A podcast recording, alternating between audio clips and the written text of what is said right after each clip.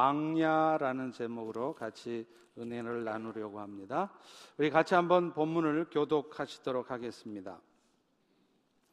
모세가 장성한 후에 한 번은 자기 형제들에게 나가서 그들이 고되게 노동하는 것을 보더니 어떤 애굽 사람이 한 히브리 사람 곧 자기 형제 치는 것을 보는지라 좌우를 살펴 사람이 없음을 보고 그 애굽 사람을 쳐 죽여 모래 속에 감추니라. 이튿날 다시 나가니 두 히브리 사람이 서로 싸우는지라 그 잘못한 사람에게 이르되 내가 어찌하여 동포를 치느냐 하매? 그가 이르되 누가 너를 우리를 다스리는 자와 재판관으로 삼았느냐? 내가 애굽 사람을 죽인 것처럼 나도 죽이려느냐 모세가 두려워하여 이르되 일이 탈로 되었도다 다 같이 바로가 이 일을 듣고 모세를 죽이고자 하여 찾는지라 모세가 바로의 낯을 피하여 미디안 땅에 머물며 하루는 우물 곁에 앉았더라. 아멘. 광야는 어, 아무도 만날 사람이 없는 곳입니다. 먹을 것도 없고 심지어는 아무 할 일도 없는 곳이 광야입니다. 그런데 하나님은 종종 우리 인생에도 이 광야 같은 상황들을 주신다는 것입니다. 그럴 때 우리는 그저 외로워하고 고통스러워하면서 그런 상황을 벗어나려고만 합니다. 그러나 우리의 삶의 전부를 이미 알고 계시고 그래서 오늘도 한치의 오차도 없이 우리의 삶을 이끌어 가시는 하나님이시라면 그분이 우리의 삶에 괜히 이유 없이 광야와 같은 시간을 주실 리가 없습니다. 광야는 주님과의 만남의 장소입니다. 우리의 신앙이 더 깊어지는 장소입니다. 무엇보다도 우리 스스로도 어찌할 수 없는 우리 자신의 껍데기가 깨어지게 하는 곳이고 철저히 부서지게 하는 곳이 광야입니다. 나도 내 스스로를 내려놓지 못할 때 하나님께서 나로 하여금 억지로라도 나를 내려놓게 하는 곳이 장, 어, 광야인 것입니다. 광야라는 찬양의 가사입니다.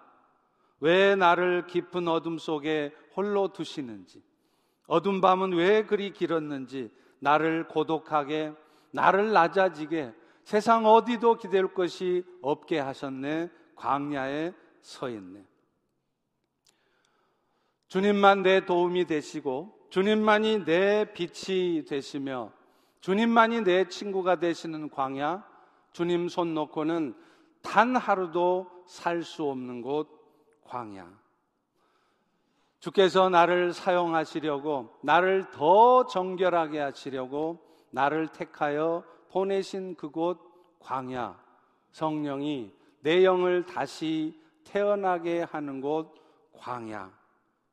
그래서 그 광야를 통해 내 자아가 산산이 깨어지고 높아지려 했던 내 꿈도 주님 앞에 내려놓게 되고 오직 주님 뜻만 이루어지기를 나를 통해서 오직 주님만 드러나기를 원하게 되겠는 광야 이렇게 쓰고 있습니다. 오늘 본문의 이야기는 하나님은 왜 우리에게 이런 광야와 같은 시간을 주시는지 그리고 그 광야에서 우리는 무엇을 깨닫게 되는지를 알려줍니다. 오늘 본문에 등장하는 모세는요, 애굽에 살지만 원래 애굽 사람이 아니고 히브리 사람이었습니다. 애굽의 파라오가 히브리 사람들이 아들들을 낳으면 무조건 죽이라고 명령을 했을 때 이 모세 부모는 그 아이를 죽이지 않고 석 달 동안을 숨어서 키웁니다. 그러나 언제까지나 키울 수는 없기에 마침내 이 모세 부모는 애굽의 공주가 자주 가서 목욕하는 강가에 이 모세를 몰래 흘려 보냅니다. 그러다가 결국 애굽의 공주가 이 모세를 건져내어서 모세는 그때부터 애굽 공주의 양아들로 자라게 되는 것이죠. 그 당시에 애굽을 다스렸던 파라오 왕은 투투머스 3세였습니다. 그는 모세 양어머니의 남편인 투투머스 2세가 궁녀와의 사이에서 낳은 아들이었어요. 그런데 안타깝게도 이 투투머스 3세 역시도 후사가 아들이 없었습니다. 그러다 보니까 그 당시에 애굽의 실권은 이 현재 왕인 투투머스 3세에 있는 것이 아니라 선대 왕의 공주였던 모세의 양 어머니에게 있었던 것입니다. 따라서 모세가 당시의 실권자였던 이 공주의 아들이 되었다고 하는 것은 그야말로 그가 최고의 영화를 누릴 수 있는 축복을 받게 되었다는 것을 말하는 것입니다. 실제 모세는 그 신분에 걸맞게 애굽의 모든 보화를 가지고 또 애굽의 모든 학문을 섭렵하면서 그렇게 행복하게 자랐습니다. 그런데 그랬던 그가 이제 나이가 장성해서 40살쯤 되었을 때 그는 자기 형제들, 히브리 사람들이 있는 고센 땅을 내려가게 됩니다. 이 본문 11절을 다시 한번 같이 읽습니다. 시작. 모세가 장성한 후에 한 번은 자기 형제들에게 나가서 그들이 고되게 노동하는 것을 보더니 그가 지금 자기 동족 이스라엘 백성들이 있는 고센 땅에 간 이유는요, 그저 심심해서, 그저 궁금해서 간 것이 아니었습니다. 모세는 분명히 자기 동족들, 히브리 사람들의 삶에 대한 극률함과 안타까움을 가지고 내려갔던 것입니다. 이것은 모세가 고센 땅에 내려간 이유를 설명하고 있는 스테판의 설교를 통해서도 확인이 됩니다. 사도행전 7장 23절에 보면 나이 40이 되매 그가 그 형제 이스라엘 자손을 돌아볼 생각이 나더니 이렇게 말하고 있다는 것입니다. 아니나 다를까 그가 고센 땅에 걱정이 돼서 내려가 보니까 자신의 동족 히브리 사람들이 아주 고되게 고되게 노동을 하고 있는 거예요. 그런데 마침 때마침 어떤 애굽 사람이 자기의 동족인 히브리 사람을 괴롭히면서 채찍질하는 것을 목격하게 됩니다. 11절 후반부죠. 어떤 애굽 사람이 한 히브리 사람 곧 자기 형제 치는 것을 본지라. 여기서 말하는 이 어떤 애굽 사람은 아마도 그 히브리 사람들을 강제로 부려먹고 있던 애굽의 감독관이었을 것입니다. 그런데 모세는 그 감독관이 자기 동족인 히브리 사람들을 괴롭히면서 채찍을 때리면서 힘들게 하는 그 모습을 보고 도저히 참을 수가 없었던 거예요. 그래서 그 순간 모세는 절제했어야 되는데 절제하지 못하고 격분해서 그 감독관을 쳐 죽이게 됩니다. 사실 그렇지만 모세의 마음 속에는 자기 민족 구원에 대한 열망이 항상 있었습니다. 자기 유모, 그러니까 실제적으로는 자기 친어머니였죠. 친어머니가 자기의 신분을 속이면서 이 모세를 유모로서 키워가고 있었던 것입니다. 그러다 보니까 모세는 자라면서 사실은 자기 친어머니인 유모로부터 자신이 지금 애굽 사람이 아니라 히브리 사람이라는 것을 들었을 것입니다. 또 어떻게 해서 그가 애굽에 내려와서 살게 되었는지 또 언젠가는 자신들이 다시 하나님이 약속하셨던 그 가나안 땅으로 돌아가야 할 사람이라는 것을 들어서 잘 알고 있었을 것입니다. 그리고 무엇보다도 그 이스라엘 백성들이 다시 가나안으로 돌아가는 그 일은 다른 누구도 아닌 모세 자신이 해야 할 것이라는 생각도 갖고 있었습니다. 그래서 모세는 그런 마음 가운데 이제 40의 나이가 되었을 때 그 자기 동족이 어떻게 살고 있는지 살펴보려고 고센 땅으로 내려간 것이었습니다.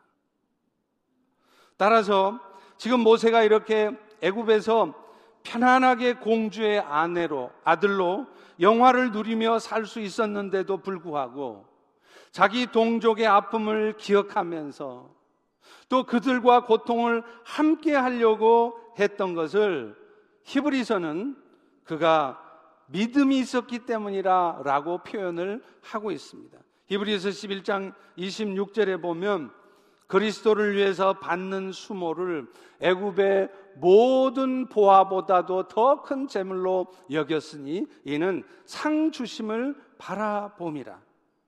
여러분, 모세가 만약요, 자신의 동족인 히브리 민족이 애굽에서 빠져나갈 수 있도록 그들을 구원하는 일을 하지 않았다면 그는 어떻게 살았겠습니까? 그는 애굽에서 공주의 아들로서 계속해서 영화롭고 아무런 부족함이 없는 그야말로 편안한 삶을 살다가 인생을 마쳤을 것입니다. 그런데 모세는 자신의 유머로부터 들었을 민족 구원에 대한 열망을 버리지 않았어요. 그래서 어쩌면 그 일들을 하다 보면 자신의 생명까지 내어놓아야 할 상황이 올 수도 있는데도 아니면 최소한 그 민족 구원의 일을 하다 보면 자신이 애굽의 공주의 아들로서 누릴 수 있었던 그 기득권, 그 영화로운 삶을 내려놓아야 할지도 모른다는 것을 모세는 알면서도 그 일들을 하고자 했던 것입니다. 그래서 그래서 히브리서는 그것을 상 주실 것을 바라보며 믿음으로 모세가 살았다라고 평가하고 있는 것이죠. 자, 그런데 여기까지 보면요. 모세는 정말 믿음의 사람이고 훌륭한 믿음의 소유자인 것 같습니다. 그런데 그것이 그 모세가 갖고 있는 믿음의 전부가 아니었습니다. 모세가 가지고 있는 믿음의 전부가 다 바람직한 모습은 아니었다는 것입니다. 그럼 비록 영원한 나라에서 줄 상급을 기대하면서 비록 이 땅에서 고통스러운 삶을 살게 될지라도 하나님이 주신 비전, 하나님의 목적을 따라 살고자 하는 열망을 가졌습니다. 대단한 거 아닙니까? 누구도 쉽게 가질 수 없는 열망이었어요. 그런데 문제가 있었습니다. 그것은 그 열망을, 그 비전을 이루어내는 방법에 있어서 문제가 있었다는 것입니다. 모세는 비록 좋은 비전과 인생의 목적이 분명했지만 그것을 이루어내기 위해서 하나님께서 자신을 부르시기도 전에 먼저 앞서서 움직였고 또 그것을 이루어가는 방식이 하나님이 원하시는 대로 하나님이 기뻐하시는 대로 하는 것이 아니라 자신의 방식대로 자기의 생각대로 그것을 이루어내려고 했던 것입니다. 다시 말하면 모세는 하나님 나라를 향한 귀한 열망은 갖고 있었지만 그의 삶의 모습은 철저히 자신이 죽어져 있지 않았다는 것입니다. 하나님은 그런 모세의 믿음을 새롭게 하기 위해서 그를 미디안 광야로 쫓겨가게 하신 것입니다. 그런 모습을 가지고서는 하나님이 맡겨주신 그 민족 구원의 사명을 온전히 감당할 수 없었을 것이기 때문입니다. 결국 모세는요, 애굽 사람을 죽이고 그를 모래 속에 묻었습니다. 그리고서는 그 다음날 히브리 사람들이 있는 곳으로 갔습니다. 근데 또 그때 마침 자기 동족인 히브리 사람들이 서로 다투고 있는 것을 본 거예요. 그때 모세는 또 나섭니다. 그들 중에 누가 잘했고 누가 잘못했는지 잘말못을 가려주면서 그 중에 잘못한 사람을 책망을 하는 겁니다. 그러자 그가 이렇게 대듭니다. 14절입니다. 그가 이르되 누가 너를 우리를 다스리는 자와 재판관으로 삼았느냐? 네가 애굽 사람을 쳐 죽인 것처럼 나도 죽이려고 하느냐? 일이 탈로가 난 것이죠. 나중에는요, 이 사실이 애굽의 바로 왕까지 알려지게 되었습니다. 이 소식을 듣자마자 애굽의 바로 왕 파라오는 그 즉시 모세를 죽이려고 합니다. 왜냐하면 앞서 말한 것처럼 지금 모세 당시의 파라오는 세계 역사에서 투투머스 3세로 알려진 사람이었는데 말씀드린 것처럼 그는 아들이 없었어요. 그래서 사실은 실권을 자기가 쥐고 있는 것이 아니라 모세의 양어머니인 공주 하셉슈트에게 빼앗기고 있었다는 것입니다. 따라서 만약에 그 공주 하셉슈트가 이 투투머스 3세가 아니라 이 모세에게 애굽의 왕권을 넘기기라도 한다면 투투머스 3세는 금방 자리에서 내려와야 하는 것이죠. 그래서 모세가 애굽 사람을 죽였다는 이 소식을 듣자마자 투투머스 3세는 그것을 계기로 해서 모세를 제거할 일을 꾸민 것입니다. 오늘 본문 15절이 그것을 말하고 있지 않습니까? 파라오가 이 일을 듣고 모세를 죽이고자 하여 찾는지라 결국 모세는 파라오의 낯을 피해서 미디안 땅으로 도망을 갑니다. 그런데 여러분, 지금 이 모세가 애굽 사람 죽인 것 때문에 미디안 땅으로 쫓겨가게 된 것은 마치 겉으로 보면 모세가 무슨 잘못을 했고 또 상황이 꼬이고 얽혀서 뭔가 일이 재수 없어서 일이 잘 안 풀려서 그런 것 같은데 사실은 이 모든 일이 일어나게 하신 분이 하나님이시라. 하나님께서는 그곳 미디안 땅에서 모세를 진정한 민족 구원의 사명을 감당할 수 있는 지도자로 세우고자 했던 것입니다. 애굽의 감독관을 쳐 죽인 것처럼 자기의 혈기를 참지 못하고 하나님의 뜻을 이루고자 하는 그 거룩한 마음은 귀한 것이지만 그것을 자기의 방식대로 자기의 생각대로 이루어내려고 하는 그런 모세를 통해서는 이스라엘 민족을 구원해내는 그 일을 감당할 수가 없었던 것이에요. 그래서 하나님은 그 모세로 하여금 철저히 자기 자신이 죽어지고 자신의 뜻대로 자기의 판단대로 자기의 생각에 갇혀서 하나님의 뜻을 이루려 하는 것이 아니라 철저히 자기 자신이 죽어져서 오직 하나님이 이끄시는 대로 하나님의 뜻대로 그 일을 감당하는 구원자로 세우시기 위해서 하나님은 그를 미디안 광야로 쫓겨가게 한 것입니다. 그리고 그곳에서 모세는 무려 40년 동안 인내의 시간을 가져야만 했습니다. 여러분 생각해 보십시오. 40년 동안 하구원 날 모세가 한 일이 무엇입니까? 아침에 일어나면 양떼를 끌고 들판에 나가서 해질 무렵까지 양을 치고 있다가 돌아오는 것입니다. 그것을 몇 년 동안 했다고요? 40년 동안요. 몇 살 때까지요? 80살까지요. 그런데 모세의 심령 속에는 민족 구원에 대한 비전이 있었어요. 내가 지금 이러고 있을 때가 아닌데, 내 이스라엘 민족을 구원해내야 되는데, 내가 지금 하고 있는 일이 이게 무슨 일인가? 그 이스라엘 민족을 구원하는 일하고는 아무 상관이 없는 것 같은 그런 양치는 일을 하고 있는 그런 자기 자신을 보면서 여러분 모세가 얼마나 답답했겠습니까? 그런데 여러분, 이것이 바로 하나님의 작전이었다는 거예요. 모세를 진짜 민족을 구원해낼 수 있는 그 사명을 감당해낼 수 있는 구원자로 세우시기 위해서 하나님은 그 미디안 광야에서 그를 철저히 낮추신 것입니다. 철저히 자신의 생각을 내려놓게 하고 하나님 앞서서 일하는 것이 아니라 하나님이 하실 때까지 철저히 하나님의 때를 기다릴 줄 아는 그런 구원자가 되게 하시려는 것이었어요. 몇 년 전에 케냐에 있는 제가 아는 선교사님으로부터 온 메일을 읽다가 제가 참 많은 감동을 받은 적이 있습니다. 제가 아는 그 선교사님은요 정말 훌륭한 분이세요. 대단한 분이십니다. 그런데 그런 분이 그런 편지를 쓸 수 있었다는 것이 저는 너무 놀라웠고 감사했습니다. 그분은 미국에서도 가장 유명하다고 하는 신학교에서 박사학위를 받았고요. 그리고 한국에서 가장 좋은 대학의 교수직을 보장받았습니다. 그럼에도 불구하고 그는 그 모든 것을 포기하고 아프리카의 케냐로 선교를 하러 갔습니다. 아프리카에 있는 신학교에서 강의 사역을 하러 가신 거죠. 그런데 문제는 그 케냐에서 진행되는 일들이 의외로 잘 안 되었다는 것입니다. 비자 문제에서부터 강의 사역에 이르기까지 되는 일이 없었던 것이에요.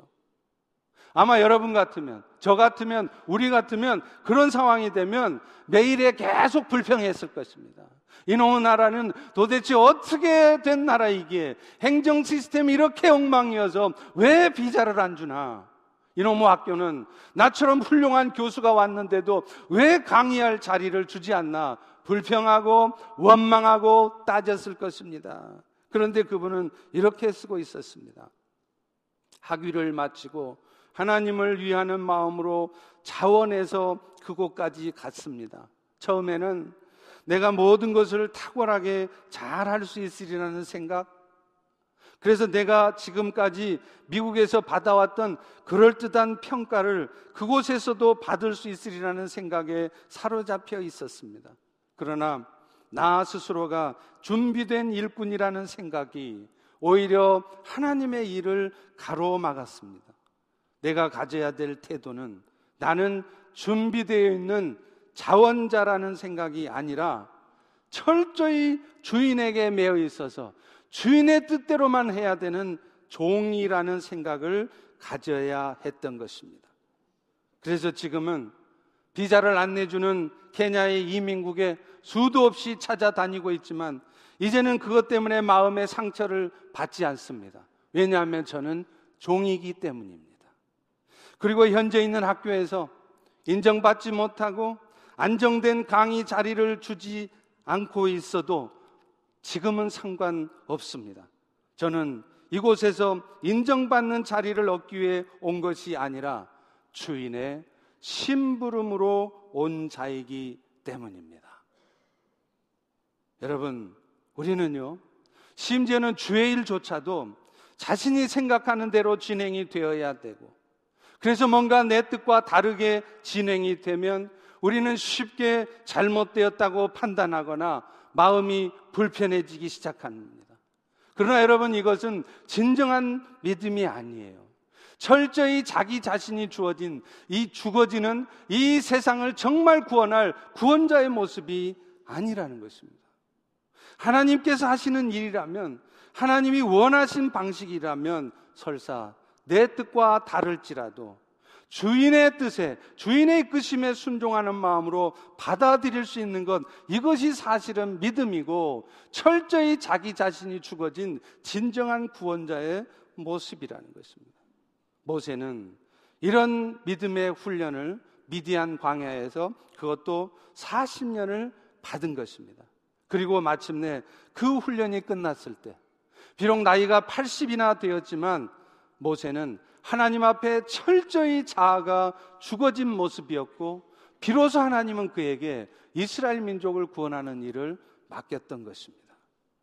사실 모세에게 이런 훈련이 필요했던 이유가 있습니다. 왜냐하면 모세가 이끌어야 될 그 이스라엘 백성들은 정말로 정말로 고집센 민족이었기 때문입니다. 그들은 모세의 말을 듣지 않습니다. 하나님의 말도 듣지 않습니다. 오직 자기 생각에 갇혀 있습니다. 그래서 자기 생각과 다르면 자기가 받아들일 수 없으면 다 틀린 것이고 다 인정할 수 없는 것이에요. 그런 고집센 이스라엘 민족을 이끌어내려면 모세는 철저히 자기가 죽어져 있어야 하는 것입니다. 혈기가 있고 모세 자신도 자기가 살아있다면 그런 고집센 이스라엘 민족을 단 하루도 이끌어갈 수 없었을 것입니다. 그들은 자신들이 당하고 있는 가혹한 노동과 열악한 상황 때문에 마음이 상해 있었습니다. 출애굽기 6장 9절입니다. 모세가 이와 같이 이스라엘 자손에게 전하나 뭘 전했겠어요? 하나님의 말씀을 전하죠. 그렇지만 그들은 마음의 상함, 상처받았다는 거예요. 가혹한 노역, 살기가 힘들다는 거예요. 그래서 모세가 하는 말, 하나님의 말씀 안 듣습니다. 여전히 자기 생각에 갇혀 있습니다. 그런 이스라엘 백성들을 애굽에서 이끌어내어서 가나안 땅으로 이끌어 가려면 모세는 철저히 자기가 비워져 있어야 했어요. 자기 생각으로 사로잡혀 있으면 절대로 이 일을 할 수 없었던 것이죠. 하나님은 그런 중차대한 사명을 맡기기 위해 먼저 모세를 철저히 낮추신 것이고 그래서 보이지 않는 하나님을 신뢰하는 가운데 인내할 수 있는 그야말로 하나님의 종이 되게 하려는 것이었습니다. 사랑하는 성도 여러분, 오늘 우리의 신앙생활에도 그런 시간이 있습니다. 하나님이 틀림없이 여러분의 삶을 광야와 같은 상황으로 밀어 넣으셨을 것입니다. 아니, 그런 시간이 있었을 것입니다. 그런데 우리 모두에게는 그런 시간이 필요합니다. 그래서 그 시간을 통해서 인내를 배우고 하나님의 때를 기다릴 줄 알고 무엇보다도 내 인생은 절대로 내 뜻대로 되지 않는다는 것을 깨닫고 나를 내려놓고 나를 비울 수 있어야 되는 것입니다. 섭섭하고 받아들일 수 없는 상황이 와도 보이는 것 같이 하지 않으시는 보이지 않는 하나님을 영의 눈으로 보면서 그것을 받아낼 수 있는 그런 진정한 믿음의 사람, 세상의 구원자가 되도록 하기 위해서 우리에게 그런 시간이 필요한 것입니다. 실제로 오늘날 우리 성도의 삶에서 가장 필요한 것이 뭔지 아세요? 성경은 그것이 산제사의 삶이라고 말해요. 여러분이 세상을 섬기기 위해서 열심히 준비하고 실력을 갖추고 열심히 교회 공동체 안에서 섬기는 것 중요합니다. 그러나 그런 섬김보다 더 중요한 것이 뭔지 아십니까? 철저히 내가 죽어지고 내 삶의 주인이 철저히 예수님이 되게 하는 거예요. 산제사가 돼 있지 않은 사람은 하나님이 쓰시지 않습니다. 산제사가 되었을 때 우리는 모세처럼 세상의 구원제로 세상을 향해 복의 복을 전할 수 있는 통로로 살아갈 수 있기 때문이죠. 여러분 그래서 로마서를 봐도 그렇습니다.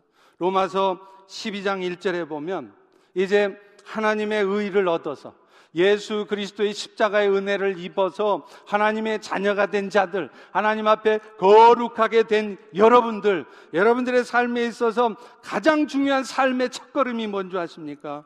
로마서 12장 1절은 그것을 산제사의 삶이라고 얘기를 해요. 하나님의 자비하심으로 구원을 얻은 그리스도인들이라면 이제 그 은혜 감사함으로 살아야 될 삶이 뭐냐? 가장 먼저 바로 산 제물로 내 인생을 하나님 앞에 드리라는 것입니다.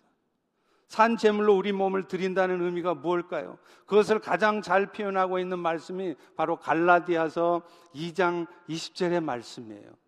저는 그래서 이 말씀을 이 성경의 수많은 말씀 중에 가장 소중하게, 가장 의미 있게, 가장 좋아하는 말씀입니다.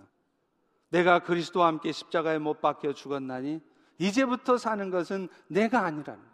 내 삶의 주인이 내가 아니라는 거예요. 내 안에 그리스도께서 내 삶의 주인으로 사는 것이라.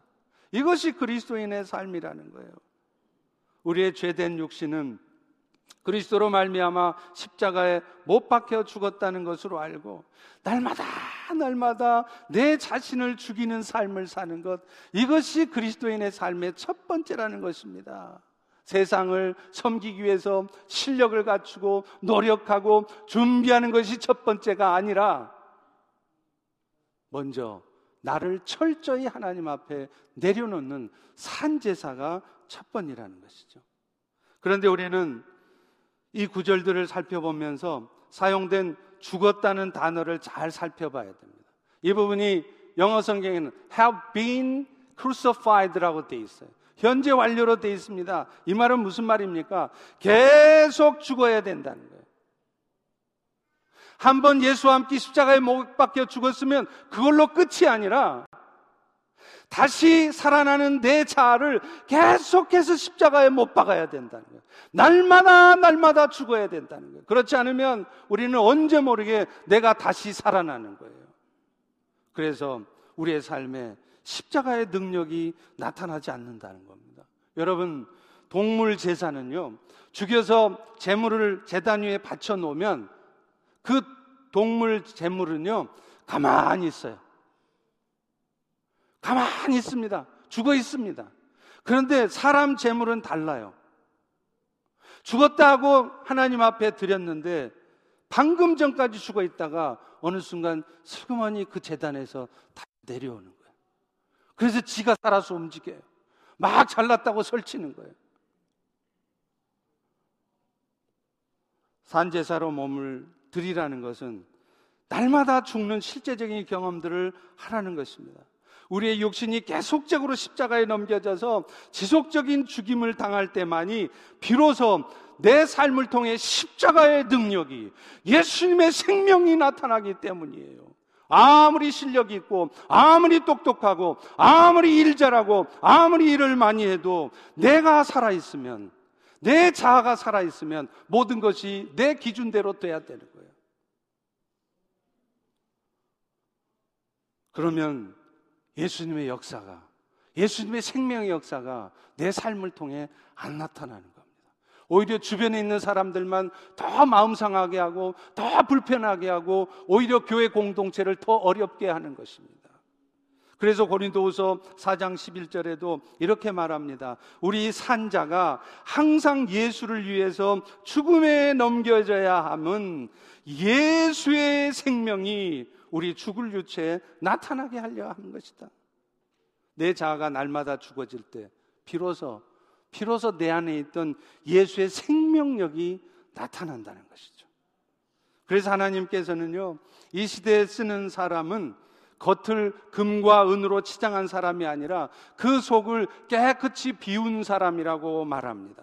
철저히 자아가 죽어진 사람을 하나님은 사용하셔서 가정을 바꾸고 교회를 바꾸고 나라와 민족을 시대를 바꾸신다는.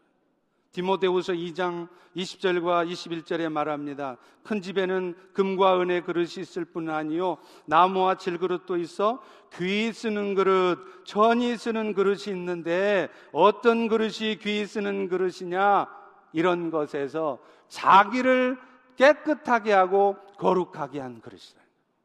자기의 마음속에 죄악된 욕망, 음란하고 더럽고 추악한 거짓된 삶을 내어버리고 무엇보다도 자기 안에 자기로 가득 차 있는 이런 삶이 아니라 자아를 철저히 내려놓고 속이 깨끗이 비어져 있는 그릇, 그 그릇이 귀 쓰는 그릇이라는 거예요. 왜 그럴까요? 주인이 마음대로 쓸 수 있기 때문에 그렇습니다. 겉은 금과 은으로 잘 치장해서 겉으로 오면 참 귀한 그릇 같아요. 아, 저분은 참 귀한 분이시네. 아, 저분은 참 일 많이 하시겠네. 그래도 온통 그 안이 자기 생각으로 가득 차 있으면 그 그릇을 어떻게 쓸 수 있겠습니까? 주인이 원하는 대로 쓰고 싶어도 쓸 수가 없어요. 이곳에서 쓰시려고 하면 아 이곳은 이런 부분이 마음에 안 듭니다. 저쪽에서 쓰시려고 하면 저기는 저런 부분이 마음에 안 듭니다. 어느 곳에서나 어떤 상황 속에서나 쓰실 수가 있어야 되는데 자기의 생각으로 가득 차 있으니 자기가 비워져 있지 않으니 주님은 쓰실 수가 없는 것입니다. 여러분 우리는 이 사실을요 가인의 제사를 통해서 잘 알 수 있습니다. 지난 특세 때 살펴봤던 것처럼 하나님은 가인의 제사를 안 받으시고 아벨의 제사만 받았어요. 그 이유가 뭘까요? 그들이 드리는 재물의 차이였습니까? 아닙니다. 제사를 드리는 마음의 자세가 문제였다는 거예요.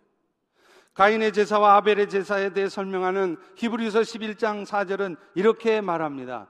믿음으로 아벨은 가인보다 더 나은 제사를 하나님께 드렸으니 결국 아벨은 믿음으로 제사를 드렸고 가인은 믿음으로 제사를 드리지 않았다는 거예요. 그것을 어떻게 할 수 있을까요?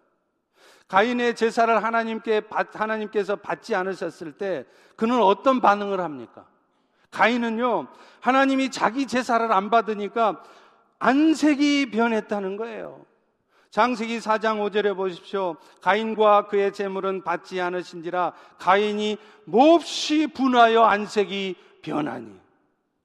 내가 그렇게 열심히 기도했는데 하나님 내가 기도한 대로 응답을 안 해주셔?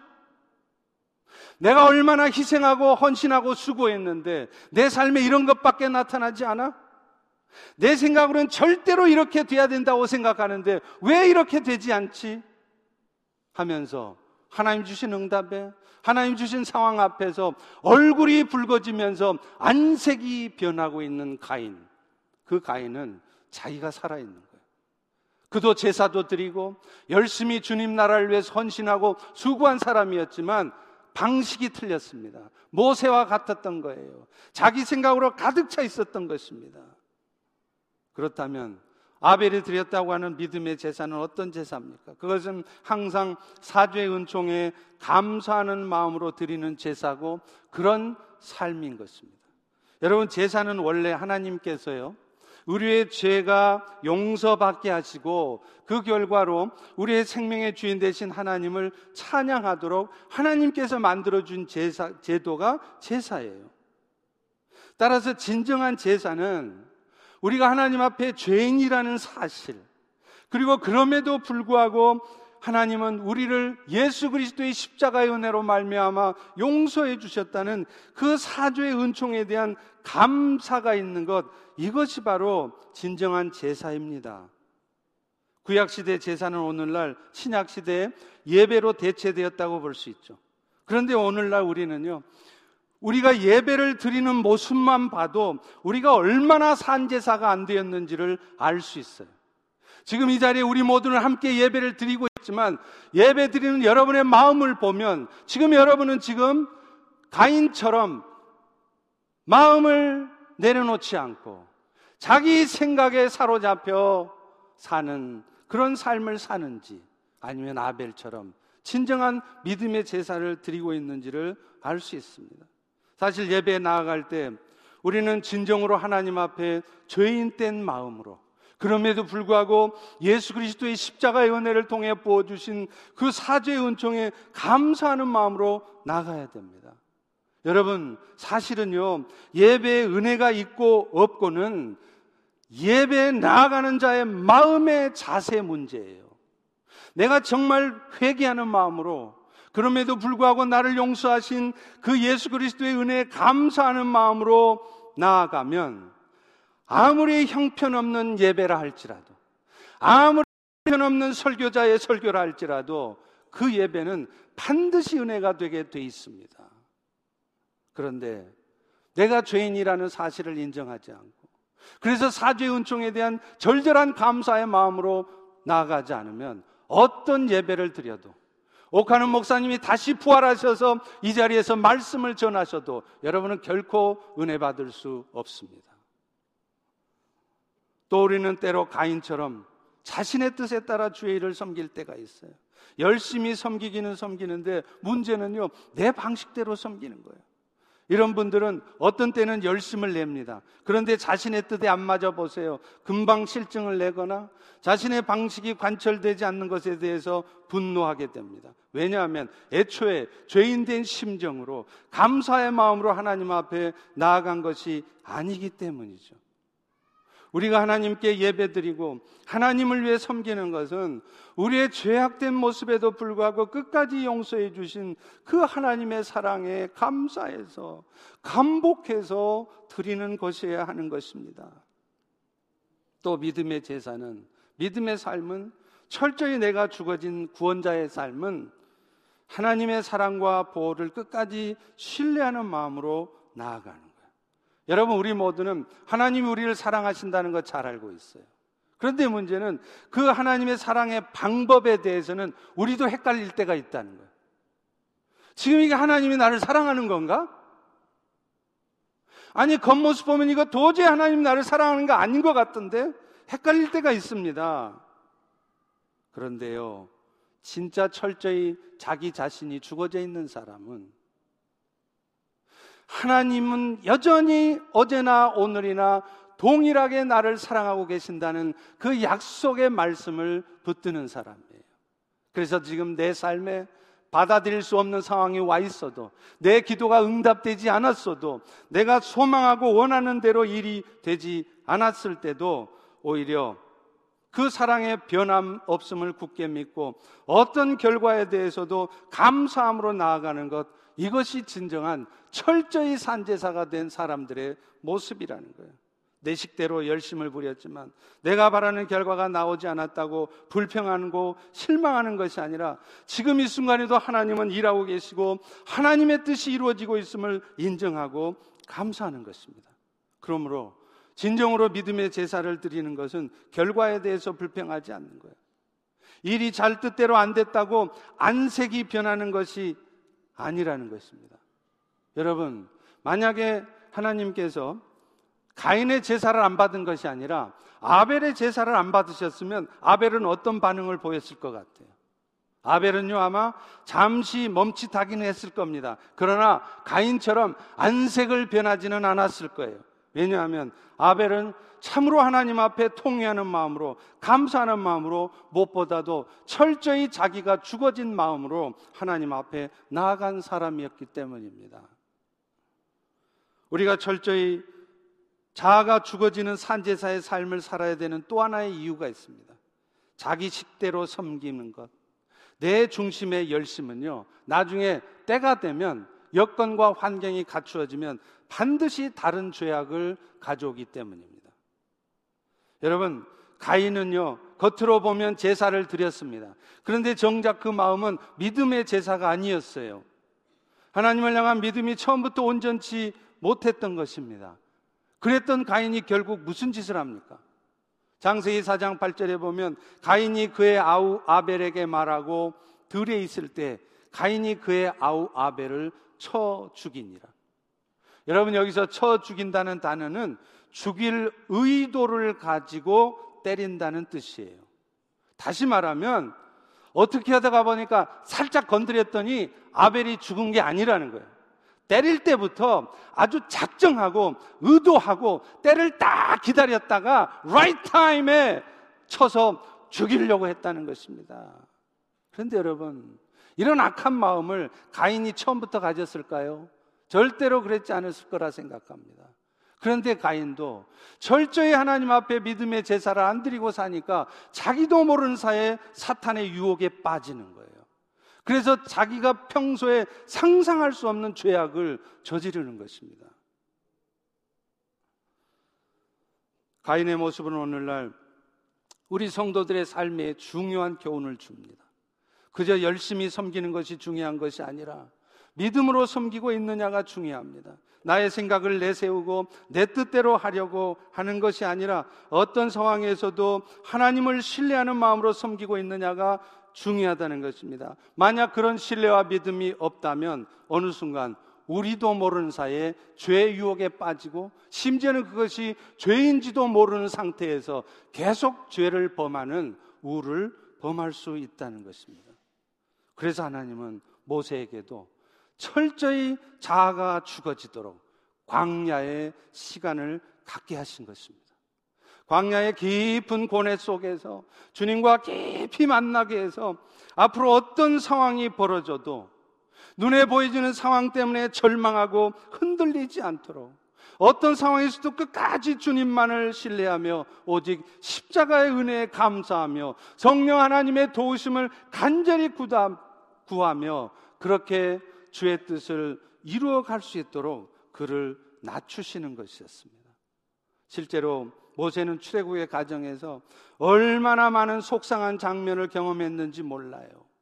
이스라엘 백성들이 얼마나 강박하고 악한 존재였는지 모릅니다. 사사건건 불평하고 출애굽기 전체 단 한 번도 이스라엘 백성들은 감사하는 법이 없습니다. 입만 열었다 하면 불평하는 얘기. 그런 이스라엘 백성들을 모세는 이끌어 가려 하니 복장이 터지지 않았겠습니까? 금방 홍해가 가로막혔을 때도 그들은 곧바로 불평해요. 바로 얼마 전에 열 가지의 기적을 통해서 엄청난 기적의 역사를 자기 눈으로 다 경험했던 이스라엘 백성들.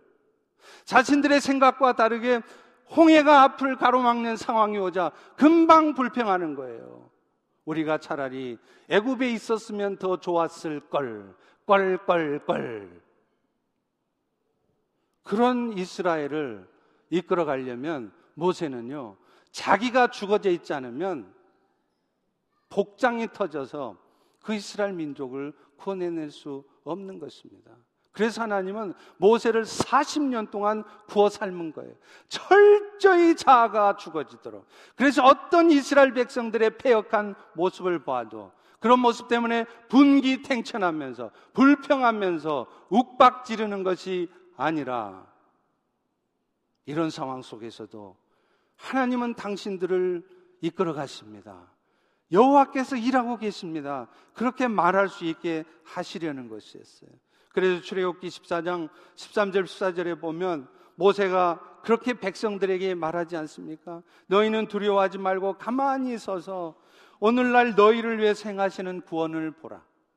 속 뒤집어지는 소리를 해도 불평이나 하고 원망이나 하고 있어도 지금 이 상황은 안 된다라고 그렇게 길을 쓰고 우겨대도 모세는 그런 이스라엘 백성들의 모습을 보면서 같이 낙심하고 그런 이스라엘 백성들의 모습 때문에 같이 분노하는 것이 아니라 지금 이 상황에서도 하나님께서는 너희들을 위하여 일하고 계신다. 그리고 그 약속을 반드시 이루실 것이라는 말씀을 흔들림 없이 전하고 있는 것입니다. 사랑하는 성도 여러분, 오늘 우리의 삶에도 마찬가지입니다. 우리가 세상의 구원자로 살아가려면 우리에게도 모세 같은 믿음이 필요해요. 아니, 모세처럼 철저히 죽어지는 삶이 있어야 합니다. 그리고 오늘도 하나님은 그런 목적을 갖고 여러분을 광야의 삶으로 밀어 넣으신 것입니다. 실망하지 마십시오. 불평하지 마십시오. 원망하지 마십시오. 두려워하지 마십시오. 이 광야를 통하여 하나님은 여러분을 깊이 만나 주실 것이고 그래서 여러분이 철저히 자아가 죽어진 세상의 구원자가 되실 것입니다. 기도하겠습니다. 하나님, 오늘 모세의 삶을 통하여서 하나님께서 왜 우리의 삶에 광야와 같은 삶을 겪게 하시는지 그 이유를 알게 하시니 감사합니다. 그저 우리 뜻대로 되지 않았다고 죽어라고 기도했는데 기도 응답되지 않았다고 불평하고 실망하는 것이 아니라 내가 생각하는 대로 내가 갖고 있는 틀대로 일들이 되어지지 않았다고 그것 때문에 분노하는 것이 아니라 하나님께서 지금 이 순간에도 일하시고 계심을 믿기에 지금 이 순간 나를 내려놓습니다. 내가 문제입니다. 나를 주님 앞에 피웁니다. 그렇게 고백하는 진정한 세상의 구원자가 될 수 있도록 은혜 베푸시옵소서. 예수님 이름으로 기도합니다.